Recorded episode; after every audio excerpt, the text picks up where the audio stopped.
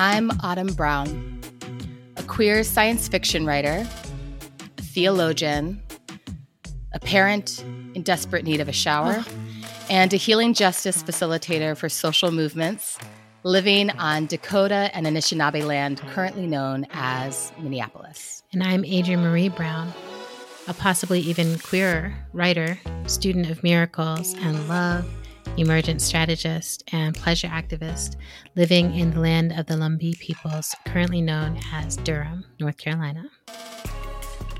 And while it's not a competition, this is How to Survive the End of the World, our very queer podcast about learning from apocalypse with grace, rigor, and curiosity. And Autumn and I are having a blast today. We're very excited because we have Angela and Fania Davis here with us for the sibling mini-series. Um, we can't believe this happened. It was a dream come true. Almost at the moment of articulating that we wanted to do this mini-series, y'all were uh, like the first siblings we thought of. We were like, oh, that would be so amazing. Um, that would be that cool. That would be so cool. um, and both of you in your own rights have had incredible, incredible impact on the work of abolition, on the work of restorative justice, and on shaping how we imagine what this moment is in time and what can come. So we're super excited to be in this conversation with y'all. Um, and we always start off with a check-in, just going around and seeing how everyone's doing. So, um, Fania, how are you doing? Hi. It's so good to see both of your faces and to see my sister's face as well. Um, I am um, a little exhausted. You know, this is an eclipse, right? A full moon and an eclipse, yes. right? Yes, Ooh. We're in it. Did you intentionally choose to do our interview on yes. this day? Yes, that was on no. purpose.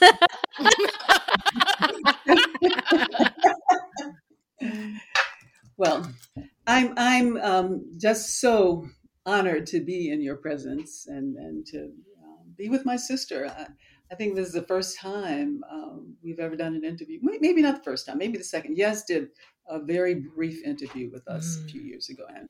Yeah. So eclipse notwithstanding, and the power outage and power surge, you know, which I'm feeling a bit in my body, mm. notwithstanding, it's it's good to be here. Beautiful. Mm. Thank you. We're glad you're here. Angela, how about you? I'm actually doing well. I just came back uh, from a very relaxing uh, vacation. Um, Ooh. Ooh.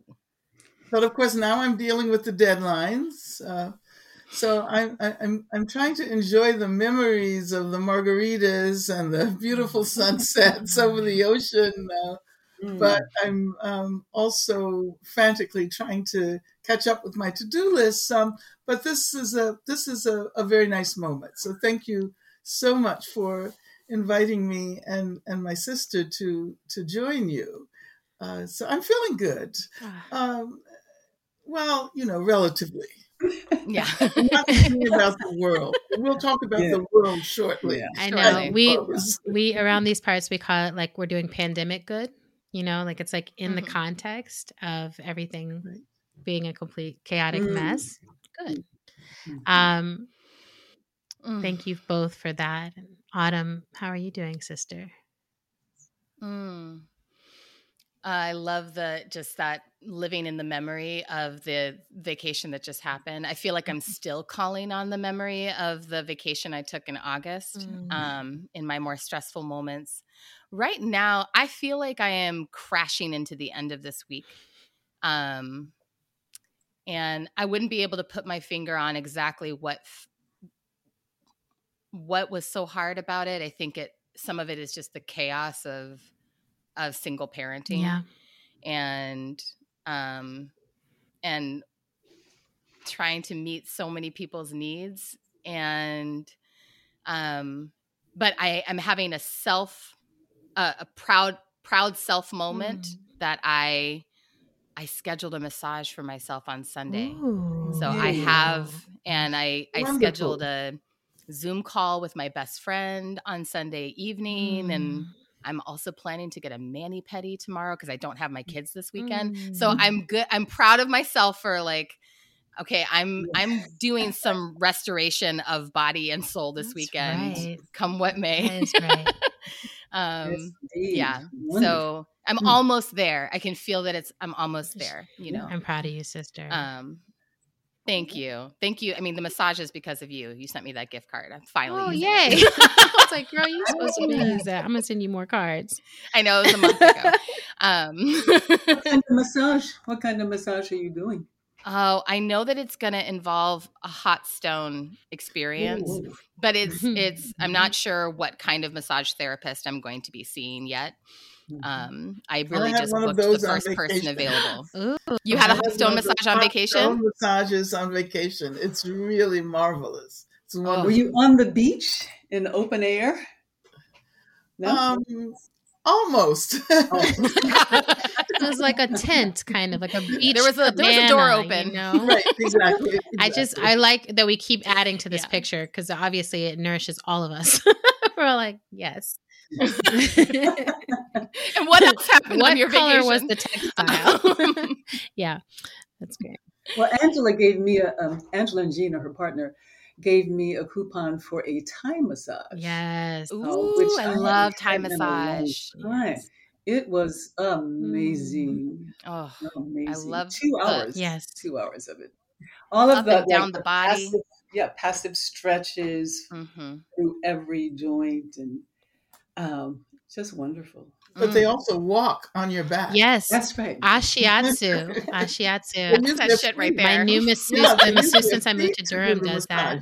I'm like, wait, you just going to stand up there until that knot is gone? Ah. I give myself over to you. I surrender completely. Um, yeah. Adrienne, Adrienne, how are you, sister? Um, I'm really happy right now, today, in this second, in this moment. Um, this conversation feels really exciting to have, and I'm excited to be present with y'all. Um, in general, in life, it is a very overwhelming moment uh, of hard news, loss, grief cycles, um, wellness and health cycles. I mean, it's all happening concurrently.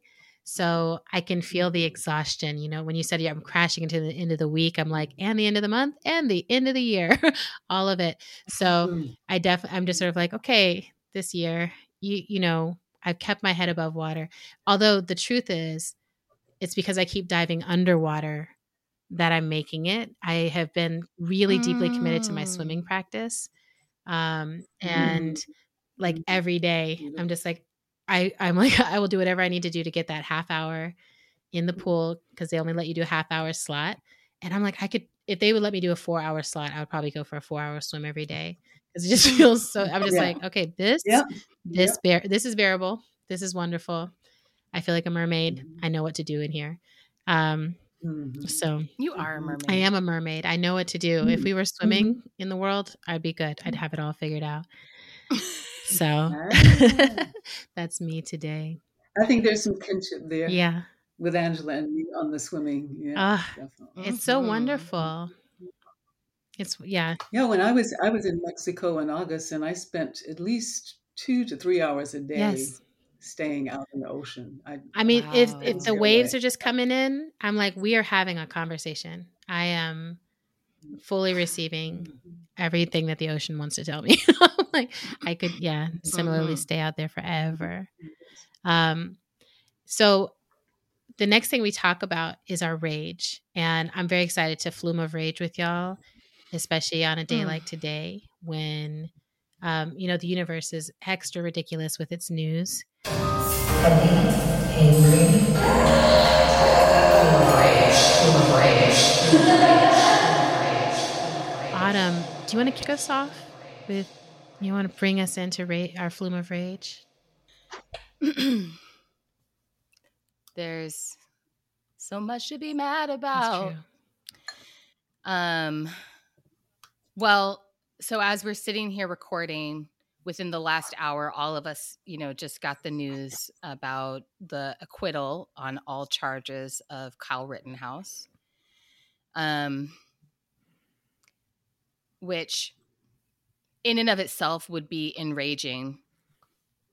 And I can't, I can't help but like see that against the backdrop of the commutation of Julius Jones's mm-hmm. death sentence to life imprisonment without the possibility of parole sentence. Mm-hmm. And it's just, it's almost too exhausting to say it for me, but it is the just the base absurdity of white supremacy mm-hmm. to have these two things happen in the span of one week, yes.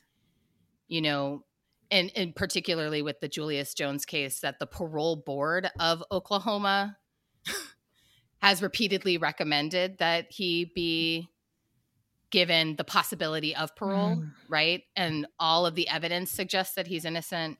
I mean, I'm not even getting into the system itself, right? I'm just thinking about his case. Yeah. And so to have that decision come down and within days have this decision come down, mm-hmm. it's just it the it's the distortion, that the total distortion of the time that we live yeah. in and the distorted reality of or the enforced distorted reality of white supremacy. Mm-hmm. feels very enraging to me in this moment. And it's, it's feels sort of like, um, days like today, I feel like my body response is, it's almost like I'm moving through mud or molasses or just some kind of substance that is like causing my body to be unable to move, um, with yes. ease. Mm-hmm. It's like that you feel that, you know, the nervous system freeze set in. Mm-hmm. That's that's that feeling that I'm having of because similar to instances that have happened over the last few years where there have been like a police police murders in the community that I live in. Yeah. It's like the immediate sensation I feel is exhaustion. Yeah. Like my whole body just wants to um Yeah. go down to the ground. But I think that that's actually rage, right? I think it's like the rage overwhelming my nervous system. Yeah.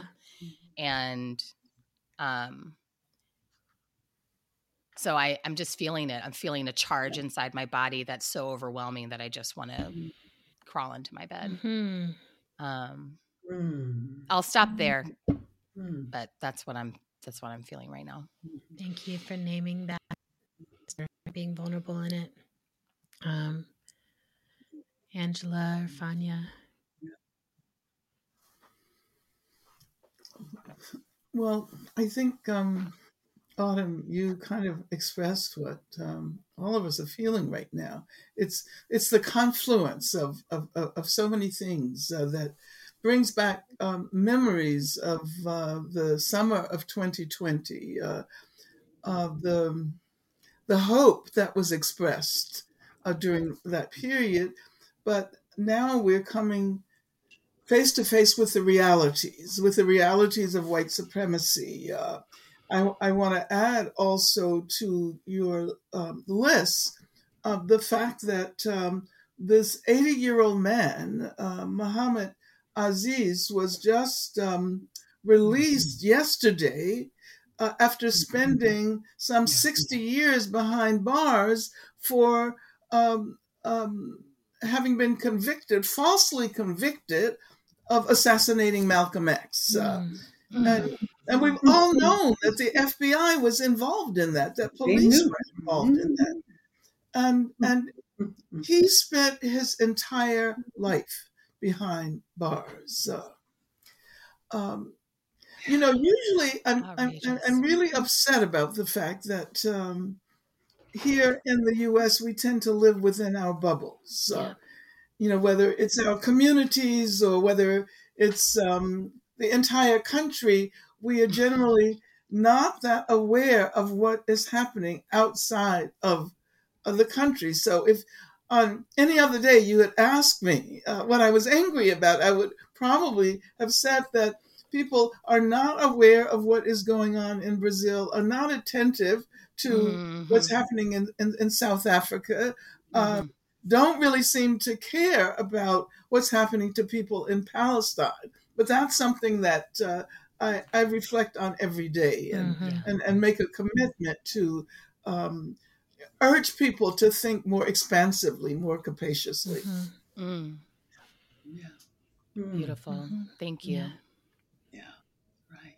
Oh my God. It's just uh, so much uh, for us to bear, you know, this uh, endless um, succession of, of, of um, expressions of harm and white supremacy and, and abuse and, um, and just craziness, you know, it's, uh, you know, th- this, day, this e- day of the eclipse, it's a season of the eclipse. It's going to be going on for a year and a half, apparently.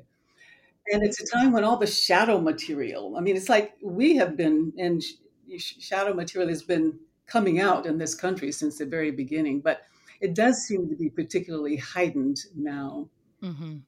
And um, I really, honestly, uh, work on myself to Uh, be aware yeah. of my body and how I'm responding to um, what's going on, and protect myself from uh, the the negative effects of it. Not that I, it's it's not not really numbing myself, but it's it's like observing and witnessing myself through uh, all of this trauma that is uh, that uh, never ends. Mm-hmm. Uh, because I know if I don't establish mm-hmm.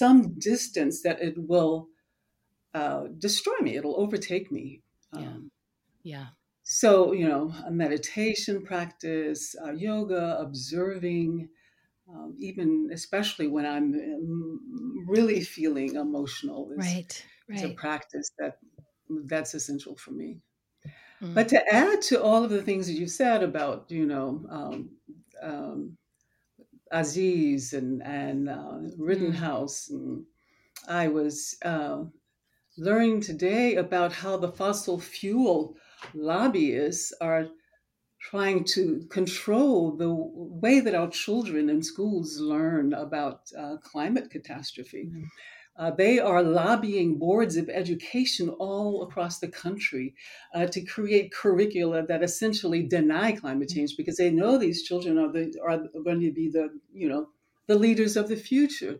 Mm-hmm. And then um, on Democracy Now!, I saw that, um, that, Angela, I don't know if you saw that animation about Petro Pete. One of the texts that they're using, or digital books that they're using, is about this young man, Petro Pete. Oh, no. Who has a nightmare one night. He has a nightmare that, you know, he he's getting up to go to school. His mom knocks on the door, uh, but he looks around. He can't find any Mm-mm. shoes. He can't Mm-mm. find any clothes.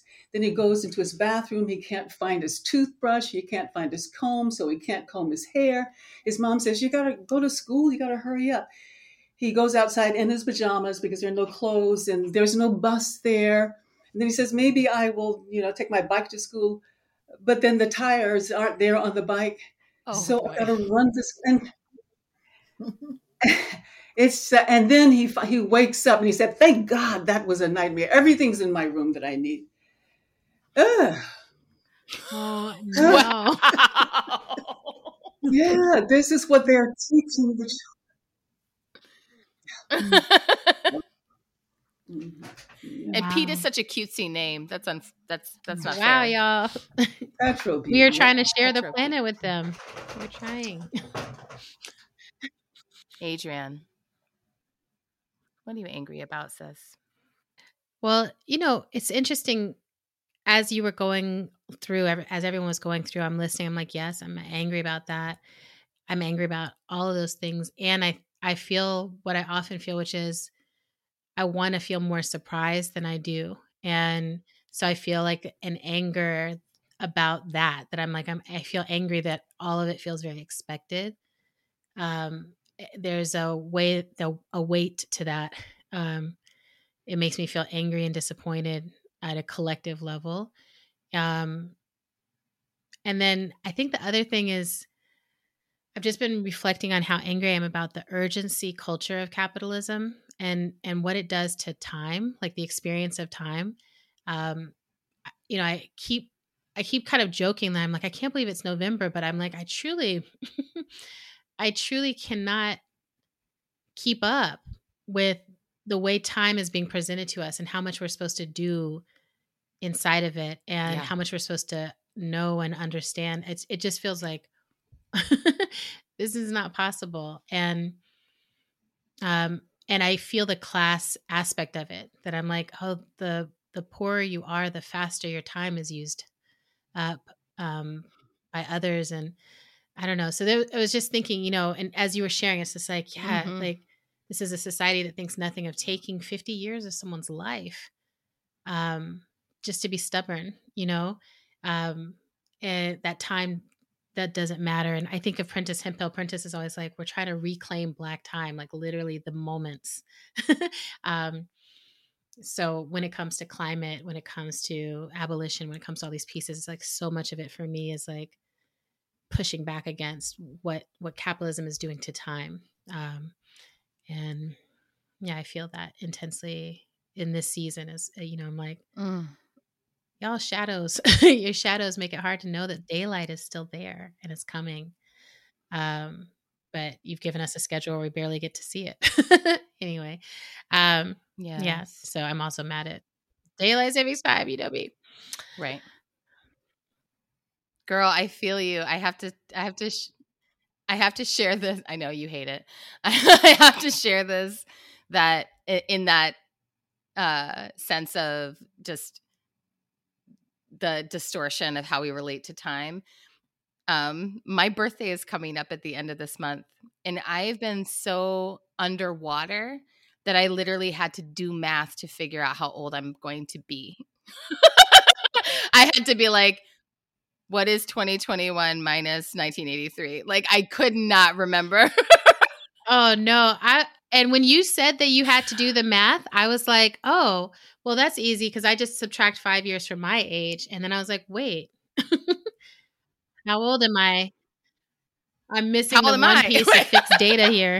Um, so, and I probably said that wrong, math people, but. Exactly. Yeah. So yeah, I feel you. I feel you. It feels weird that I'm I'm not able to track something as broad like, and annual what? as my birthday, but but I am I am having to track, you know, hour by hour by hour. Yes. What need am I meeting That's at this right. hour? What need am I meeting at that hour? But it's yeah. also pandemic time too. Pandemic time. Pandemic time, and I, I, you know, I often cannot remember the day of the week or or. Yeah. I'm just like, oh, is it a weekend? What day of the month is it? Yeah, exactly. Okay. um, That's true. That is so real. Thank y'all for fluming with us. Thank you all for helping us name the landscape we're in and moving through together. We always take a deep breath at the end. So deep breath in, let it out.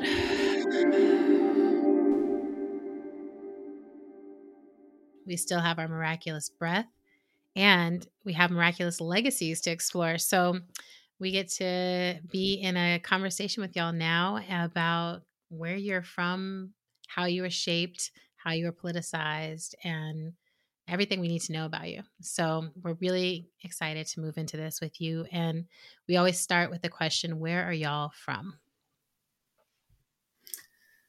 Birmingham, Alabama.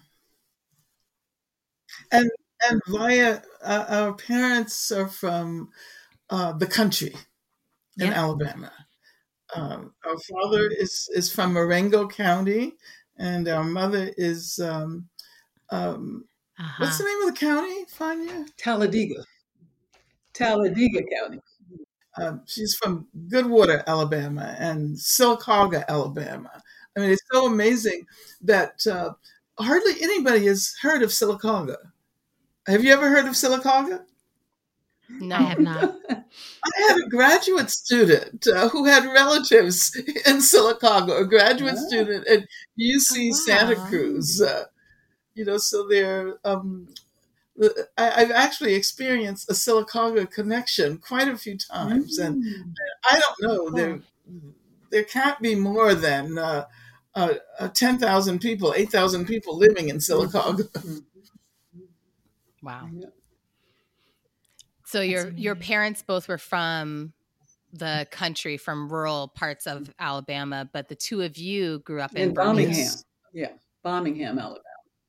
That's right. Bombingham. Yeah. Uh-huh. But we were, right. I was born in the projects. Fania, you were born um, in the projects too. Reggie, our little brother, was born up on the hill, on Dynamite Hill, which was our neighborhood. Yeah. Mm-hmm. Wow. Right. We moved from the projects uh, uh, to this area uh, that had just um, opened up to Black people, because, of course, during that period, everything was thoroughly segregated, uh, and, and including mm-hmm. the um, zones of the city, the neighborhoods. Yeah.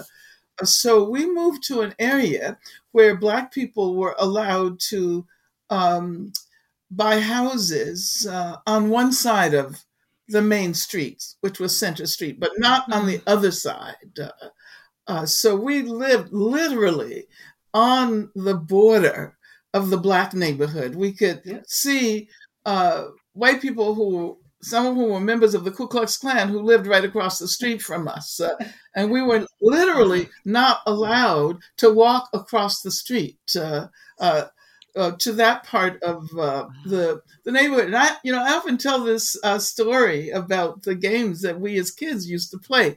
This Fania was probably too little to participate. Uh, But um, we used to dare each other to run across the street, even though we knew that it was totally illegal oh, wow. for Black people to be in that neighborhood unless they were uh, working for white people.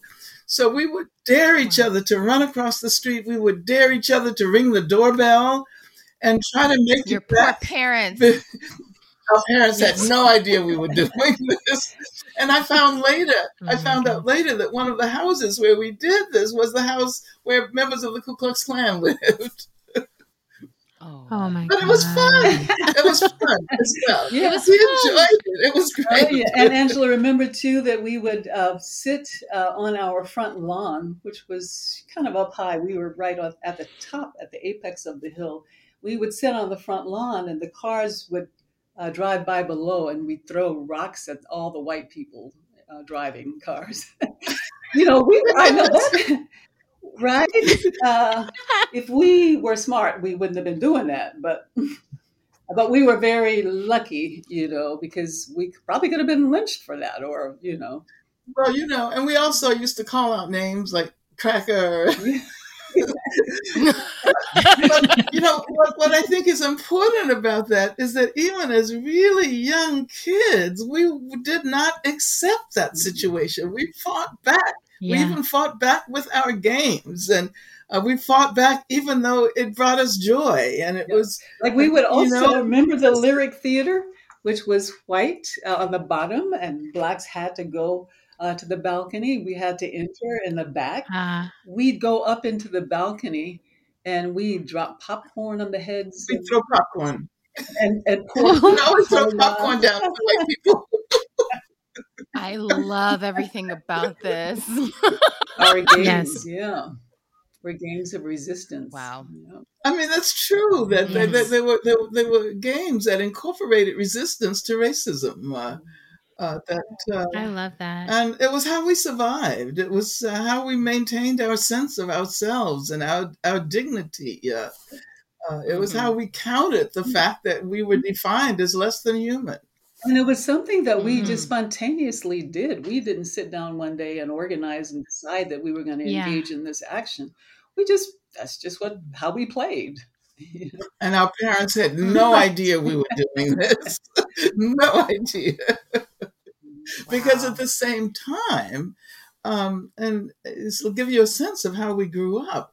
At the same time, uh, um, whenever there were strange voices or strange noises outside of the house, my father would go into the drawer and get his gun um, and go out mm-hmm. and check out uh, uh, the um, the area around the house uh, because yeah. uh, a number of houses uh, Uh, in our neighborhood had been bombed, especially when Black people began to buy houses uh, on the other side of the street that I was referring to.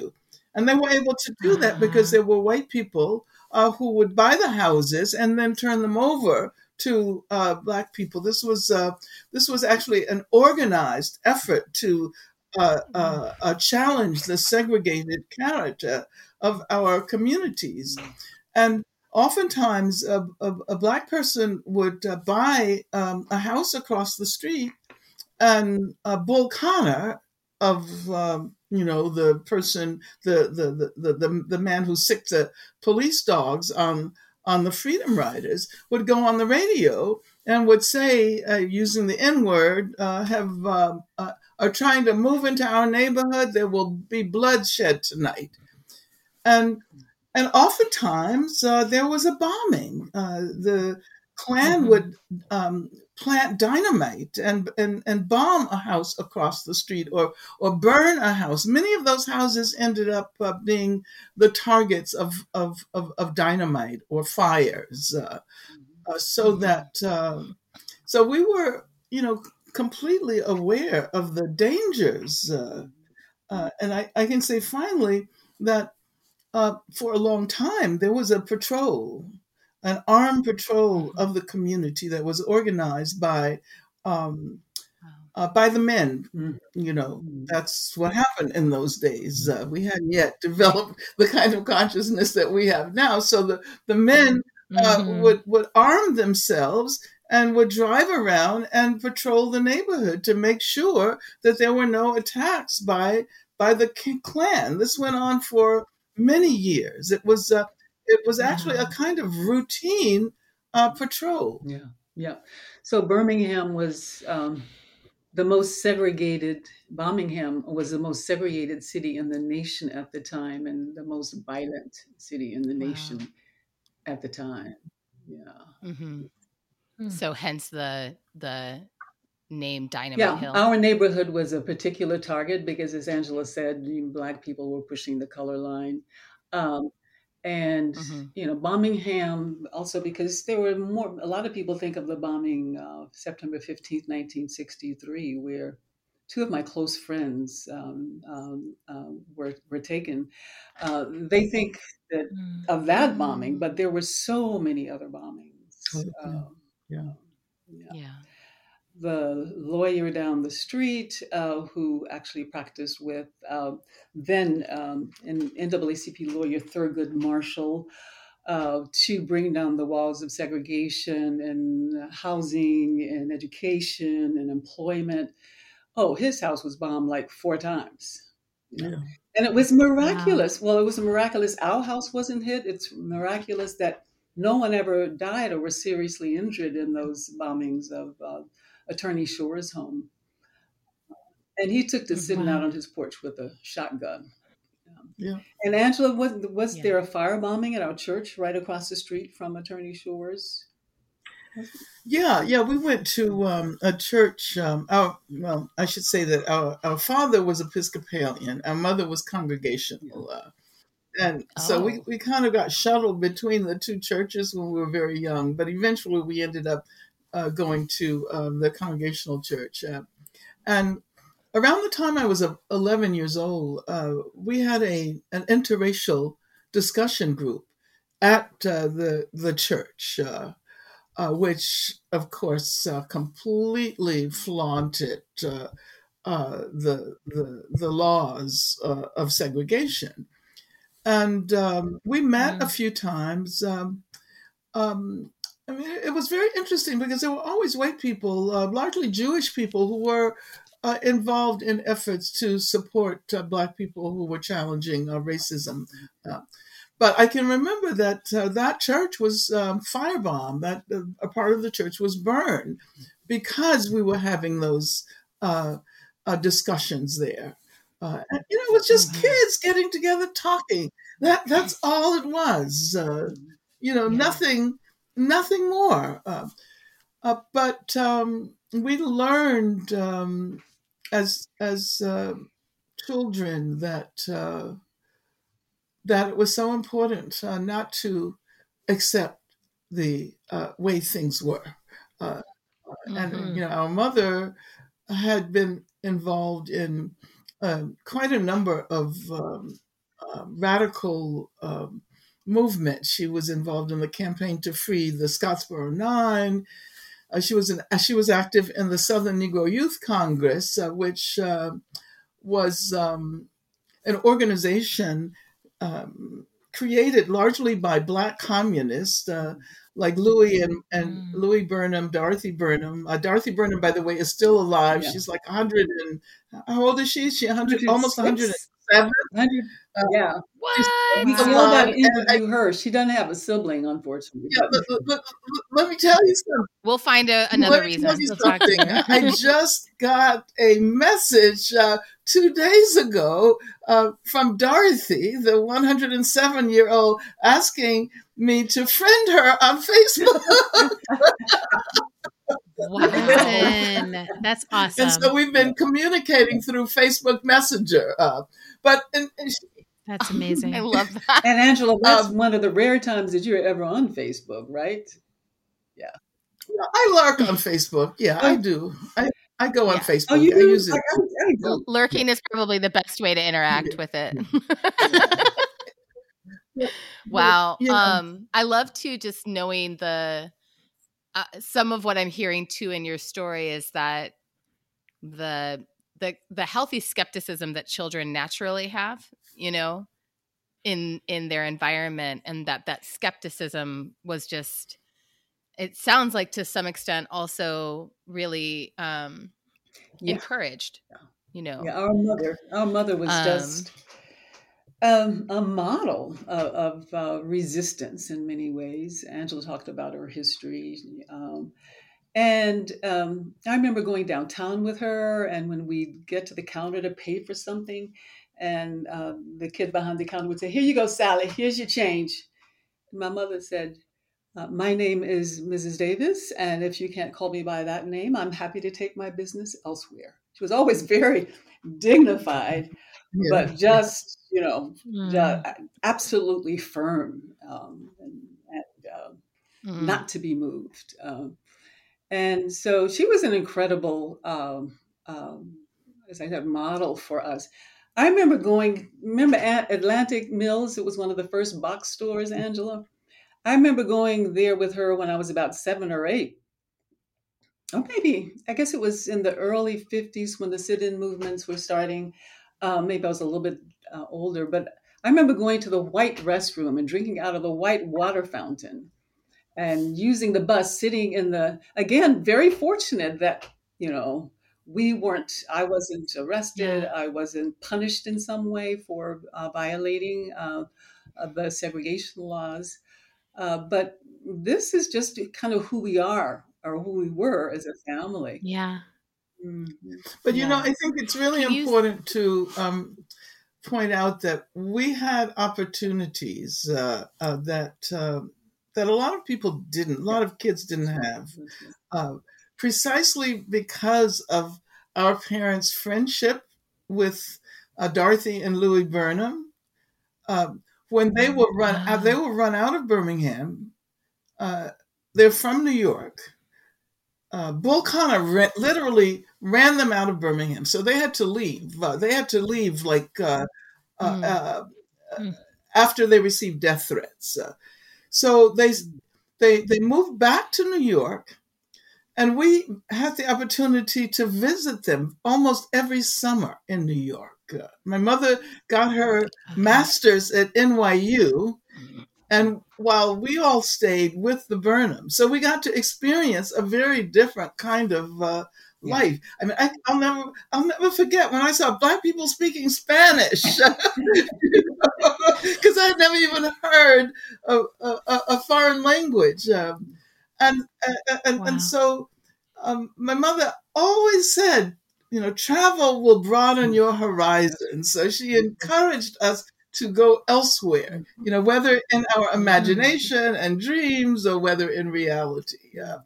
So I always like to say um, she gave us the gift of imagining things differently uh, from uh, the way we were experiencing them, uh, and that we learned how to sort of inhabit um, uh, our, through our imaginations, inhabit a better world. Uh, uh, inhabit the future mm. at the same time as we were dealing with, uh, you know, all of these uh, horrendous issues uh, uh, in the present. And I want to share this note about Beautiful. Mother, too, uh, which I think uh, gives you a glimpse into her uh, perseverance, her strength, her determination, her vision. Um, she was orphaned when she was born and was taken in um, to a foster family in Sylacauga, uh, Alabama. And um, when she finished um, eighth grade, we didn't have middle schools back then. Um, it was, there was no high school uh, locally. And it was expected that she would go work in some white person's house, cleaning the floors and, you know, to support the foster family. And our mother begged her foster parents to let her go to the only black school in Alabama, which was in Birmingham, Alabama. Wow. Uh, she, you know, tried, she tried to persuade them. Um, uh, she did everything in her power to get them to allow her to leave, but they would not relent. They wanted her to do what every girl, you know, um, in her station and at her station in life at that time of her life has to do. Uh, so she, at the age of fourteen, ran away, not knowing a soul in Birmingham, Alabama, not knowing anybody, fourteen, and was taken in by the Y W C A. Uh, I, today, um, you know, whenever I speak at Y W C As across the country, I always say, we owe a special debt of gratitude mm-hmm. to you because you took in our mother when there was mm-hmm. nobody else there. Um, wow. And um, so she went to high school at A H Parker High School, where Angela and, and I and my siblings also went. Um, and ended up uh, being the first Black woman to get a higher degree in early childhood education, uh, as Angela was saying, in New wow. York. Uh, and, wow. and created a family, you know, of uh, four children that she never had. Um, and and we are still all very close. And um, yeah, so she's she's really quite quite wow. quite uh, a woman. Mm-hmm. Yeah, wow. I there's so many um, there's so many directions we would love to go on this. I mean, just knowing more about your mother, knowing more about your siblings, and I mean, your story is so powerful. And I think there's something to just knowing who both of you are in the world and then having a little bit of a view into where that comes from in you and the lineage that you stand in is, I, I have chills right now. Mm-hmm. It's just, it feels very powerful to hear the story of your mother. Mm-hmm. Um, okay. So now I'm just going to, I'm going to bring us to uh, the, an, another question that we had for y'all, which is around um, your politicization, right? So um, we've heard a little bit now in your conversation about the, you know, the political context and when you, in which you were growing up and mm-hmm. some of the political orientation of your family. Um, And the resistance, it sounded like that was like innate in the way that your family was existing inside this community. Um, one of the things that we're curious about is the for the two of you as young people coming up and eventually coming into, you know, your own practices as organizers, we'd love to hear about your journey of politicization and um, particularly – you know, that the moment of shift, if if you would identify one, where um, you found yourself sort of taking on the the mantle of a particular organizing practice or a particular organizing lineage, um, you know, going from um, these are the practices of my family into like, these are my practices. Right. Mm-hmm. Um, that's one of the, and, and one, uh, you know, additional sort of layer that we're curious about is how distinct those processes were for the two of you. Yeah. And how much in conversation they might've been. Well, um, I'm not even sure we can, we have the time to explore all of that. Uh, but uh, and you know, I have um, I have repeatedly um, uh, uh, searched my memories uh, uh, to attempt to discover a moment, uh, uh, and I don't think I ever experienced uh, a kind of epiphany. Uh, um, for me, doing this work was is is is, is a part of who I am and how I was reared. Uh, it's never been something extraordinary. It's never been uh, something that I've had to uh, reflect on deeply. It's it's it has just been the the, the most satisfying Uh, way to live. Uh, and so my own, you know, organizing practices and, and activist practices have been, um, I would say, very promiscuous. I've done all kinds of things. From satisfaction to promiscuity, the Angela Davis story. You know, I mean, I, you know, I, I, I, can, I can remember Uh, reading the Communist Manifesto uh, when I was in the eleventh grade in high school, and and oh, wow. and deciding then that I was a communist. Uh, you know, long before I had any affiliations uh, uh, uh, with the Communist Party, um, and I, I mean, there are moments along the way, but. Yeah. But for me, it's just been about the way to in, in, inhabit uh, the earth, uh, you know, so mm-hmm. that sometimes I've been um, uh, an active organizer doing the work of building organizations. Uh, you know, sometimes I've, I've been involved uh, on a more cultural level, uh, trying to explore the ways in which our, our consciousness can be transformed through uh, music yeah. and art. Uh,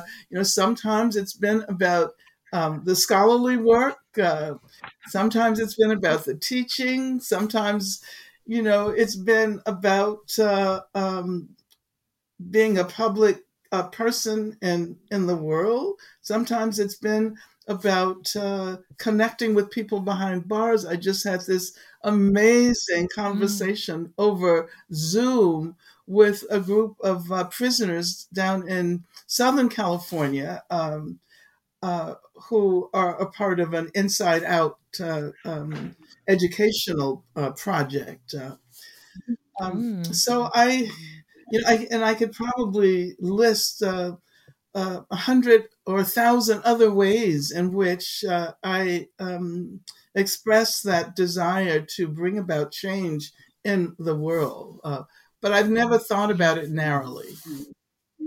Mm. Yeah. Wow. And yeah, my story is very similar.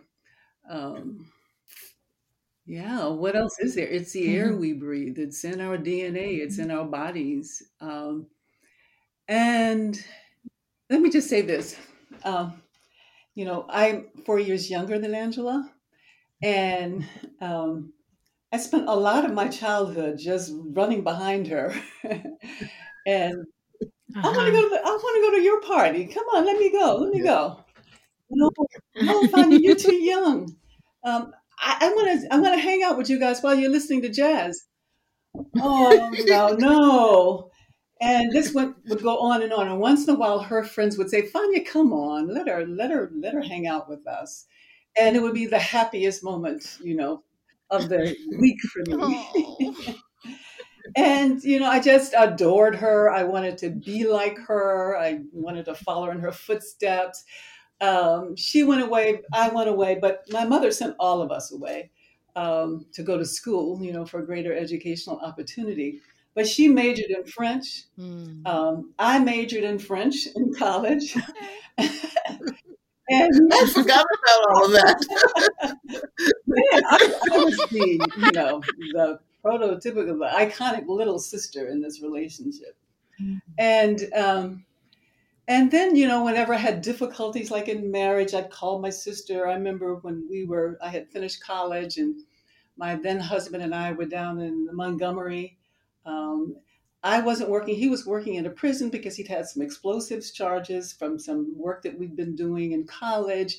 And he was, uh, they, they sentenced him to go work in this prison in, in Montgomery or something like that. Mm-hmm. But I wasn't doing anything. I was just being a housewife. So I'm dying, you know. And so I, I said, Angela, Angela, I'm just so unhappy, you know. What? She, you know, commiserated. She says, why don't you just come on out to California? At the time, she was in California at uh, La Jolla studying with Herbert Marcuse. She said, just come on out here. And so uh, somehow, you know, he was able to work out with the parole board. We got into our white Buick and traveled across country. And Angela somehow got us into graduate programs. This was May sixty-nine, long after all the applications.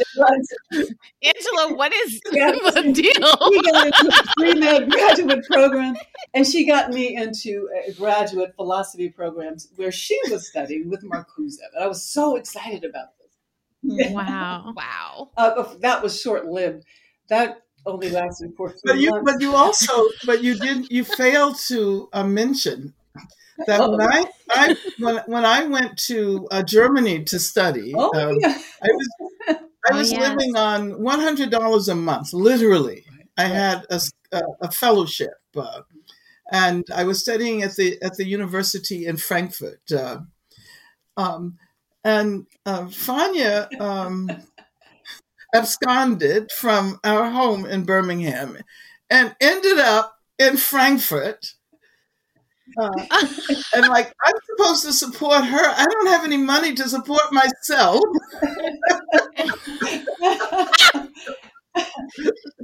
Girl, you should have written a letter. I know. And I said, Fania, you got to get a job. You got to do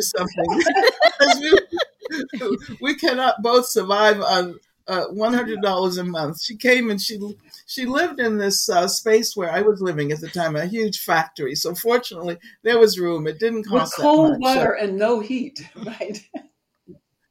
Oh, and wow, that's y'all. True. But I did get a job. I did get a job at the P X. And you got a job at the P X for a little while. But then she left. Eventually, she left and went to Paris. And and I'm in Frankfurt. She didn't write me um, uh, to let me know exactly what was happening. So I'm in Frankfurt, really concerned. Uh, you know, uh, where is my sister? What what what is she doing? So I actually traveled to Paris to try to find her. And I'll never forget, so I tracked down these people, and the, this person would say, yeah, I saw her about a, a, a month ago, and she was uh, heading in that direction. She was going to see this person. I, I think I, I talked to perhaps about twenty people in Paris, and finally they said, oh, she's... Um, She's traveling with this group of performers. Uh, she's somewhere, um, you know, maybe in Italy or Turkey or something like North, that. North Africa, yeah. North Africa. It was North Africa. Right? Wow. So that just gives you a snippet of what our relationship is. Wow. Like. It's a really good I... thing that you had studied French. That's true. That's true. Well, I really love that. And I also, we... I don't know if y'all know this, but Autumn and I grew up in Germany as well. Oh, really? Um, or we spent formative time. Like for me, I, by the time I was eighteen, I spent half my life in Germany, and Autumn, um, it's about the same at that, you know, at that yeah, point. Like seven years. Um, so where in yes. Germany? Bödingen, Mannheim, and Bamberg. Oh, wow. Yeah. You, wow. Yeah. yeah, our father was military, yes. so yeah, he was yeah. there. Our family was stationed right. there multiple right. I times. I recognize so. the, yeah. especially my.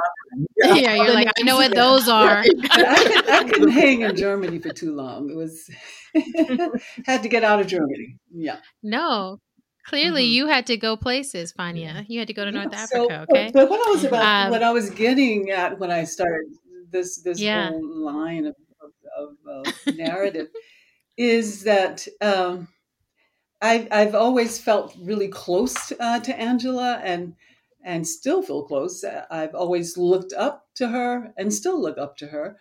And and mm-hmm. uh, we have traveled, especially as I got older, um, uh, different paths in terms of our activism. Yeah. Um, you know, mm. not fundamentally different, but just different expressions. Um, and yeah. uh, it took a while, but I would say by the, I mean, I um, was involved in the civil rights movement in Alabama and the voting rights movement there.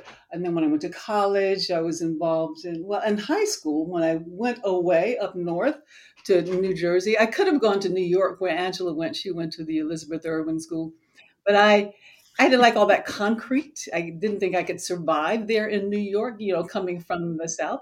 So mm-hmm. I went to a leafy suburb in, in New Jersey.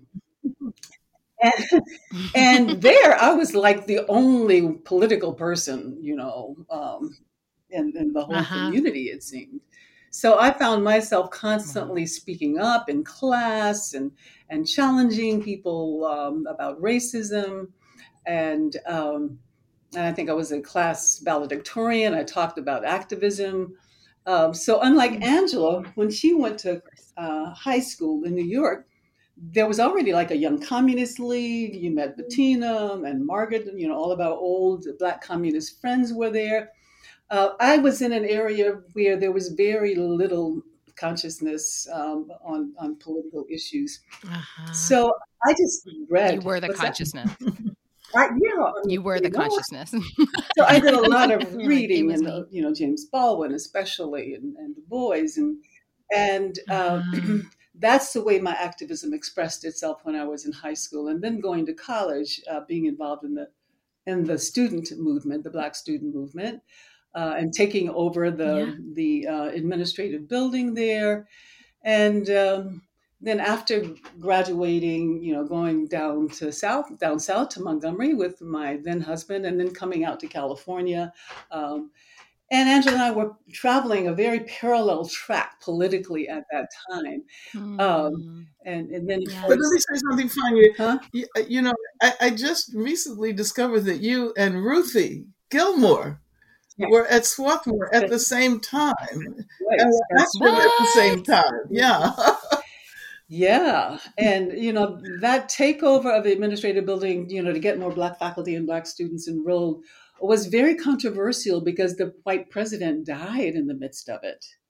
it yeah. We didn't have him, you know, he wasn't being forcibly held, but at home. Um, yeah. yeah so, you know, we were on the cover of Time magazine and they accused us of uh, being killers and, and all of that. Um, oh but, you know, after that, we went out to California, became involved in third world movements, the same movements that Angela was involved in, the takeover of the college, because the demand of the students was to create a third world college, Lumumba Zapata. We were involved in that, and there was anti-war uh, um, activity going on. And then, uh, Angela, you were up in in, in Los Angeles teaching. And we were still down in La Jolla, and we started working with the Panther Party um, um, and visited their offices several times. And then shortly after that, the police invaded our home um, and almost killed my husband. Um, and mm-hmm. at that time, Angela was also in the headlines. Um, so uh, just months after that, Angela uh, was the target of uh, the F B I ten Most Wanted list, a manhunt. Of course, everyone knows about that. And I became very involved yeah. in the struggle to free her. Uh, and we continued. I joined the Communist Party, too. You had already joined the party, Angela. Uh-huh. And so I learned a lot. I read Marx, I read Lenin and Engels, and, uh, you know, went to party schools where that's all we studied for a full month, you know, seven or eight hours a day. And was, yeah. and so this continued, this sort of parallel uh, political development until I would say the mid nineties, where I became when I became very interested in healing and spirituality, and and followed uh, uh, the call of my heart to go work with healers in Africa. I just felt that there was so much anger and and so much fire in me that needed some balancing. Um, And yeah. um, and through dreams and um, a lot of synchronicity, uh, I was led to this healer uh, in South Africa, where I was initiated as a traditional healer. And since then, my activism has been very inspired by and informed by uh, those experiences. And and um, and that's where, where I think when you talk about distinctions in our activism, I would say that that emphasis yeah. on spirituality. Um, um, I mean, Angela meditates and she does yoga. Uh, so, you know, there's, and she is interested in healing. Um, And that's part of her practice. I'll let you speak for yourself, but, but for, for for me, for me, it's really, you know, a very essential part, and, and and it's the heart of who I am in the world and what I do. Yeah. So. Mm. Mm. Mm. Angela, do you want to speak to your um, godlessness?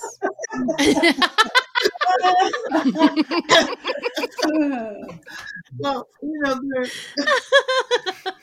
um, there are, I mean, I, I'm, I'm just reflecting on the ways in which uh, uh, we pursued this sort of parallel trajectory. And I, I don't yes. know whether I ever really quite thought of it that way. Um, um, you know, I was fired from my job at U C L A and, and, And the focus of, of, of all of this um, intense publicity, um, Fania ends up uh, uh, being in a situation where she and her husband were charged with, um, what was it? Um, attempted murder uh, of police officers. Murder of a police officer uh, a police in officers. San Diego. So, yeah. Yes, so... Um, So we were dealing with, with with all of that. And, of course, when I was uh, uh, eventually arrested, Fania was the main person in the campaign uh, to free me. Yeah. She traveled all literally all over mm-hmm. the world. It's so funny because um, m- people often um, see us, they conflate our images. And, and I've gone to places and people said, well, I heard you when you came here and spoke in nineteen seventy-one. Said, wow, you're like, that's impossible. I was in jail in nineteen seventy-one. I could not have. Like, um, it wasn't me. But but but I I I, wow. I think that um, whereas I may have influenced her um, uh, politically, intellectually, in many ways, she's also influenced me. Uh, uh, and and I've I've always been totally impressed by the. Uh, by her meditation practices and her yoga practices. Uh, I started doing yoga when I was in jail, and I did it on and off. But she's had a um, she's had a consistent practice uh, for uh, many many years. How many years? We would say maybe forty years or so. Um, probably yeah, since the seventies, thirty yeah, close coming on years. Almost fifty. I've, I've not always that wow. consistent, I have to say. Well, from from where I stood, I mean, I guess you can have a few years in all that that and, aren't totally. And, and I've, you know, also come to uh, recognize how important it is to um, incorporate healing and spirituality into our activism. Mm. I'm, I'm, I think I'm, I'm, I, I, I've come to that uh, later than my sister, but yeah. I've certainly been influenced by the work that she's done in the area of.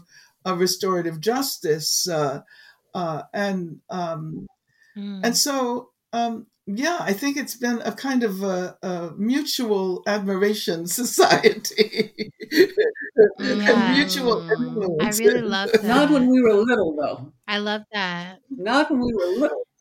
When you were little, it was go like away, more one way. way, but then as you've gotten older, it's been like. Yeah. But Angela. So actually, I love talking with y'all because you anticipate where we're heading. You all know, you know, like each thing that we were like, we want to ask you this. You're like, we're already here. So you're starting to tell us a bit about your sibling. Um, Angela, since you were just telling us about Fania, I'll come to you first. Is there anything else that you feel like, I wish everyone knew this about Fania? Like, I really wish, I need people to know this about my sibling. Um, well, you know, I... To tell the truth, um, I and I, I may be absolutely wrong about this, um, but I okay. always considered myself more grounded. Uh, uh, you know, Fania, Fania uh, would uh, get an idea And regardless of, of, of what um, obstacles there might have been, she would pursue it. You know, mm. when, when, for example, she came, when she showed up on my doorstep, on the factory doorstep of the place where I was living in Germany at the time, my parents did not even know she had left. Wow. She literally oh, ran man. away. And that's in Europe, right? In in, in nineteen sixty, nine, when was it? nineteen sixty-six or something like that. Uh, uh, and, and and so... I don't remember um, not telling uh, mother and daddy, Angela. I, I don't I don't know if that's your acknowledgement. Where did you get the money? Where did you get the money for the plane ticket? Oh, they did not know. They did not know. idea. Yeah. So, uh, and I remember the time when I was at home in Birmingham with with my parents, and and you were in Turkey, and and Mother said uh, um, that you had written to to ask for mo- more money. You needed some money. You were traveling somewhere in Turkey, and there was an earthquake there. And uh, you don't know how Mother suffered, because she convinced herself that you had been killed in this earthquake. Uh, and I said, well, Mother, you should send her the money. But she said, Mother would say, but I think she got killed in the earthquake. Oh, no. So, and, and, and, and weeks went by before we finally heard from you uh, that you were okay. Oh, my God. I can't wow. even imagine. And that. so I, I was comforting Mother that entire time. Uh, and so that's what I mean. That's what you that's want the world example. to know about me. Yeah. Well, I think, Thank I think, you. I think there's something really admirable about uh, a person who pursues her dreams. Yeah. Uh, yes. Yeah, who does who who doesn't listen to anyone else, uh, but uh, you know, who can't be restrained. Uh, and I think mm. I think the, the your interest in dance and and and um and that's another practice that you pursued, yeah. which yeah. you know I've I, I've really admired your dance practice uh, for decades and decades. Uh, um, Uh, mm. But yeah, uh, you, you know, there were some moments though when, when we were really, really worried about you. You got to put some shade on it, you know. right, right, right, right. I love that you're a free spirit, and yes. you terrified everyone, but that's amazing. And if we're going to tell all um, now who really terrified the family. And like, you know, being on the F B I's most wanted list, and you know, capital charges of murder and conspiracy and kidnapping. Well, he terrified the family. Well, that was for the struggle. And so, you know, yeah. And you know, you know. So Fania. Uh, and oh, and, go, and no, let me can, say, I was talking about Fania being in the forefront of um, organizing the campaign, the international campaign. My mother was yes. also uh, uh, really involved. There's this wonderful picture of her holding yeah. uh, Fania's daughter, Issa, when Issa was probably about two, three or four months yeah. old. Right. Fania was in Europe. My mother was keeping Issa. Um, And my mother is speaking at a rally, holding the baby in one hand, and her fist was up in the air. You know? Oh, yes. For me, that that's just... Um, I want that picture. You know. I haven't seen it in a while. I was thinking about it the other day. Mm-hmm. Yeah. Oh, I love that. We have to rediscover it. Maybe y'all can share a copy with us so we can we can post as part of the collage for y'all. Um But Fania, my turn to tell all. Yeah, tell spill the tea. What do people need to know that you think they don't know um, about what your don't sister they know? Angela? Um, Angela is very good with her hands. You know, of course, mm-hmm. everybody knows about her mind. Um, yeah, amazing. Um, when we were little.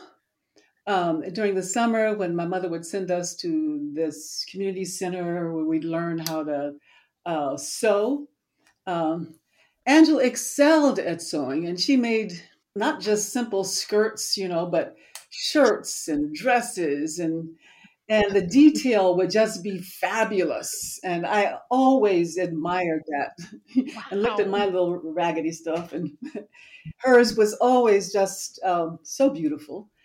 And also in Girl Scouts, we um, learned how to carve leather to make those handbags. Remember, Angela? And she was mm. so good at creating these beautifully crafted leather handbags. Um, she also was an wow. amazing pianist. I remember Rachmaninoff. I forgot what piece that was that you'd always play. And, um, you know, I, I took piano lessons too, but I, you know, maybe I was too flighty. Maybe I wasn't yeah. as grounded as I might. um, But I, I didn't excel in that way. Later on, though, with drums and, and uh, flute, uh, I really focused. But uh, also, she's a gardener. She's an incredible gardener. Uh, and if you ever come visit, you'll have oh, to cool. see the garden. Um, and she can fix mm. zippers really well. What? Oh, yeah. Oh, that's that's my go-to person whenever my zipper is broken. That's great. Well, that is a very useful post-apocalyptic tool, you know? But I think I inherited from my father. My father could fix anything.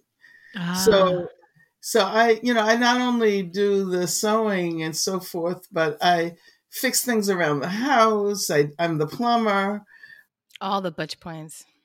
Yeah. The other day we, we, we had like this huge, huge downpour, and our uh, gutter came down.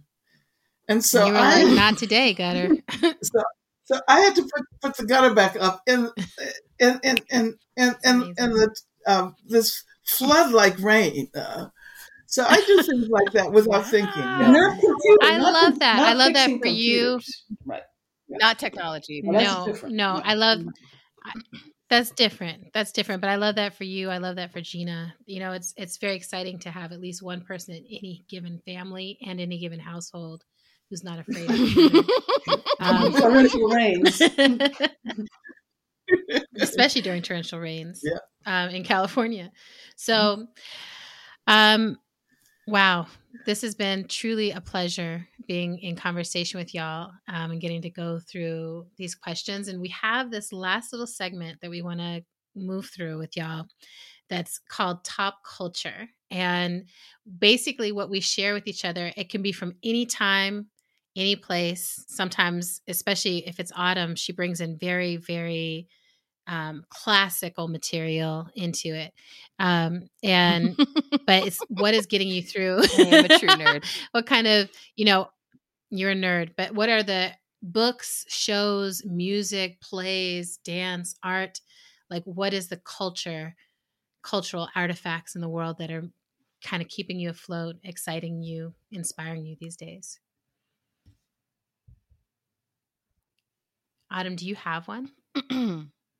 Well, first of all, I'm just like, I'm also a fan of Rachmaninoff, and I also used to play the piano. Um, I know. Me too. And I was also playing. I know. I was like, I'm actually a lead singer. I know. So I'm gonna- There's all, all of the different careers that we could have had. Um, I would say, I mean, I already brought this up on a previous episode. Um, so listeners, when they hear this, will know that I had just recently this year finally started watching How to Get Away with Murder. And as of last night, I finally finished it. I finished the final episode of season six last night. I cried. Um, I had a really hard time going to sleep wow. after it was over, just because it was over. Um, I'm still working through so many feelings about the way that it ended. Um, Viola Davis is a genius. Yes. Um, one of the things I really appreciate about the show, having consumed all six seasons of it in a short period of time, yes, is how consistent the writing of the show was across all six mm. seasons, and mm. how consistent the um, arc for the characters were, which yes. as anyone who consumes T V knows, that that consistency is a really hard thing to accomplish mm. mm-hmm. in a multi-season show, because once you change writer hands, usually – things start yeah. to kind of go off the rails. Characters yep. start making choices that don't make sense. But that show um, was with, with all of the unpredictableness and all of the drama and the murders you didn't expect, the characters mm. still did what made sense for the characters to do. Um, That's true. And I'm glad that um, Annalise Keating lived a long life, even if yeah. it was filled with suffering. Yes. mm. Thank you for that amazing recommendation, um, that top culture. Uh, what about for you, Fania? Uh, for me, um, mm-hmm. wow. Um, dance, uh, I haven't been doing it recently because I've got a knee issue that I'm working through, but uh, Afro-Cuban dance, an amazing teacher. She teaches online. Yeah. And she teaches the dances of the Orisha, of Yemọja, Oshun, in a very popular format, though. It's not real. It's not like folklorico purely. Um, she'll just be doing some salsa and stuff, and then suddenly she'll get into a Yemọja thing, you know, oh, wow. or a, a Shango step. Uh, but, and she's very knowledgeable. So when she does the Yemọja or Shango, uh, Orisha steps, they are authentic. Uh, wow. So I just, I love that class. Um, and um, in terms of um, books, um, ever since I read Emergent Strategy, I got a, I got a new perspective on uh, science fiction, on speculative fiction. Oh, yay! Yeah, you really turned me on to Um, a genre that I had always shied away from because it's number white men, you know, in spacesuits. Yeah, you know, but yeah, I, totally understood. Yeah. So after reading that, I read um, uh, Octavia Butler's most of her books, and then I got uh, Adeyemi's trilogy. I got Okorafor's trilogy. Yeah. Yes. So, and the whole, you know, idea of immersing myself in new worlds yes. is. Um, It's just very nourishing in these times, especially when we are birthing new worlds, you know. That's yeah, so, so good. Mm-hmm. Yep. My tail is wagging. And just one last thing. Um, one last thing that's really helping me um, yes. in these times is cradling my little grandniece who's three months oh. old and oh. holding her and with as much tenderness as I can muster, you know, mm-hmm. just loving her, loving up on her in every possible way that I can and making sure she's comfortable in every way. Mm. I love who I am around Camille. Yeah, that's that's, that's helping right. a lot. And we'll see her uh. for the for the upcoming holiday, which shall remain nameless. Um, yeah, Angela, we're gonna we're gonna be you know with a bunch of the family, and they'll be there. Yeah. Mm, yummy, wonderful baby time. Mm-hmm. Uh, what about for you, Angela? What's your top culture? Okay, well, I I think I'm going to talk about uh, uh, working on this book Yay. now. Uh, yes, talk about it. Uh, well, we we just finished a book. Uh, I I. wrote a book with Gina, Gina Dent, uh, Beth Ritchie, Erica Minus, and it's called Abolition Feminism Ooh, Now. Right. And uh, so, and that's just to set up the, the, the answer to the cultural uh, question that you asked. Uh, so um, this experience of, of, of writing um, collaboratively was amazing. It was hard, it was difficult, but it was really amazing. So now uh, Gina and I are collaborating with Terry Lynn Carrington, the jazz drummer, oh. to write a book on um, the jazz pianist Jerry Allen, who passed away a couple of years ago. And so we're involved in, in, in interviewing people about Jerry and listening to her music. We're like immersing ourselves in her music. And, you know, I, I saw Jerry Allen for the first time in the nineteen eighties. And this was this young Black woman in her twenties who was this amazing uh, uh, pianists, uh, the only pianist that Ornette Coleman ever recorded wow. with. Uh,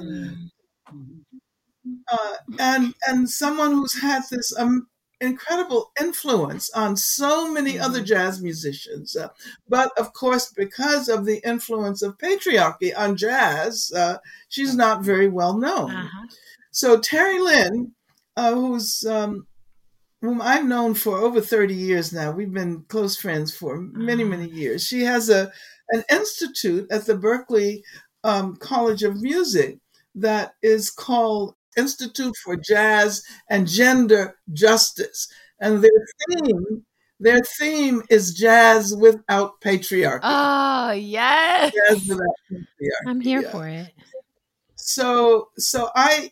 I, I, I'm, I'm listening to Jerry all day long, and it's so wonderful to hear uh, the, uh, uh, the, the the the music that she uh, be, uh, began to uh, uh, make when she was very young, which is uh, uh, you know very um, complicated and full of dissonances and uh, mm-hmm. uh, the sort of the most avant-garde forms of jazz. And then she follows this trajectory that leads her back to more traditional forms. Oh, uh, uh, and and so we're thinking about um, that, um, you know, that trajectory, but we're also thinking about the fact that uh, Terry Lynn describes her as a as a low-key militant, and and and and and, and how she used jazz uh, to make change in the world. So I am so excited about that. It's about It's about doing intellectual work, but at the same time experiencing aesthetic pleasure. Yes. Uh, mm-hmm. Combining those two. Yes. Beautiful. Wow. Oh, can't wait. I love both so of exciting. Y'all's top culture. I know. I was like, y'all really understood the assignment. That's so exciting. Um, Adrienne, what have you got for us? Well, um, a few things. One is I made a playlist recently of Black women roots singers. Uh, my friend Janine kind of put me on because I've been listening to the singer named Valerie June for a while and loving her music.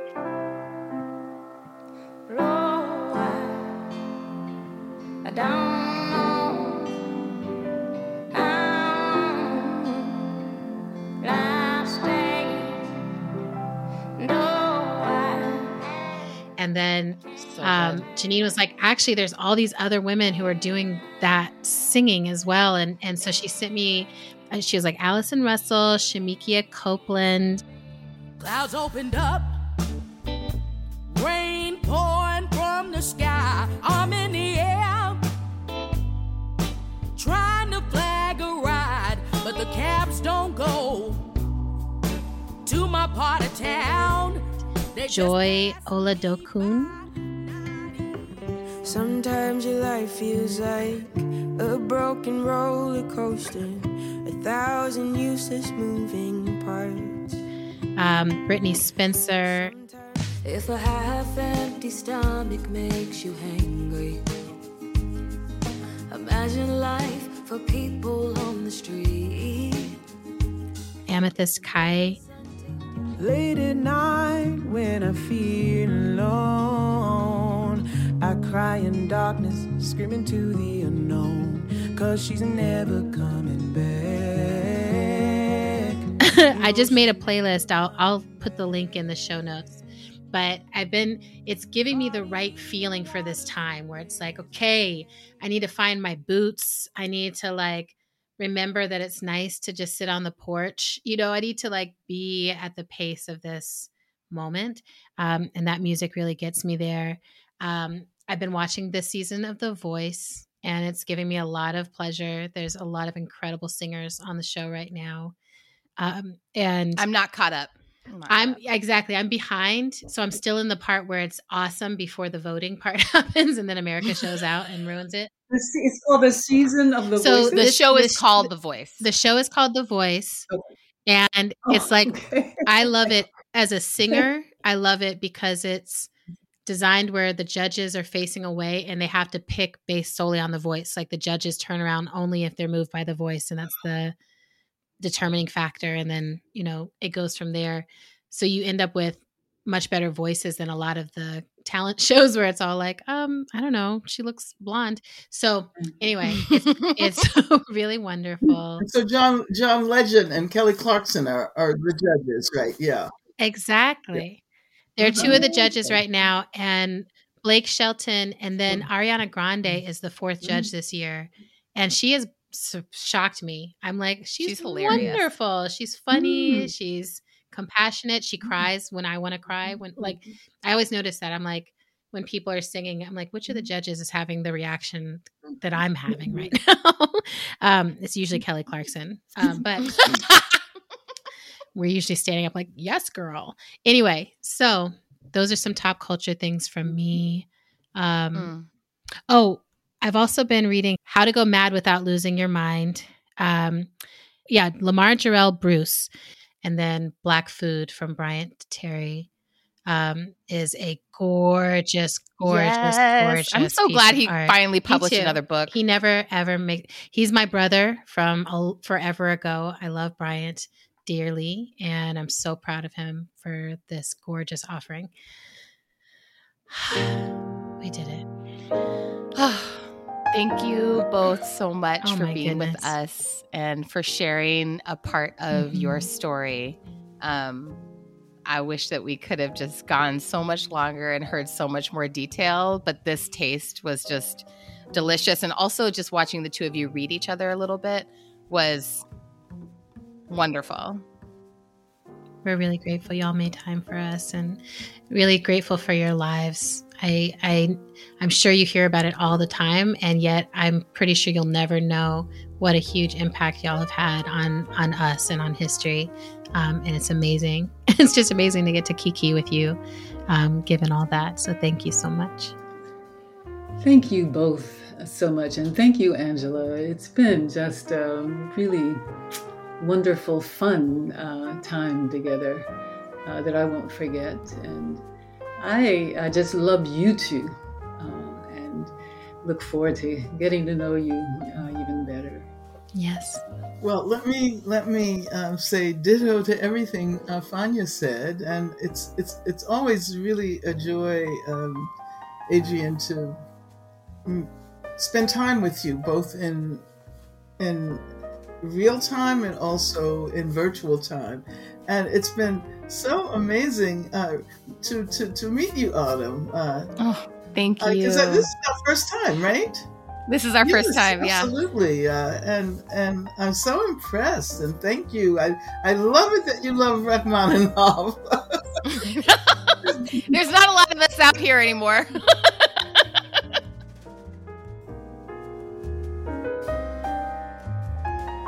Thanks for listening to our show. We are so geeked out, and we're on Twitter and Instagram at End of the World P C. We're also on Facebook at End of the World Show. You can make a sustaining donation to our show by visiting our page at patreon.com slash End of the World Show. Another incredible thing you can do to help our show sustain itself is to write us a review on Apple Podcasts if you are an iPhone person. Thank you. How to Survive the End of the World is produced and edited by the incredible Zach Rosen. And I just want to take a moment, shout out to Zach, um, who amongst many, many people has been supporting Danny Fenster as he went through this process of being on trial in Myanmar, being um, booked for eleven years, and then being freed. And Danny Fenster is now home. Um, Thank God. So congratulations to Danny, to your whole family for making it back. And we, we know it's a massive miracle. Um, and sending that love out to, to Zach, who's good friends with Danny and we know is very happy this week. Um, and also we're transcribed by the incredible Jess Pinkham. Music for today's show comes from Tunde Alaniran and Mother Cyborg.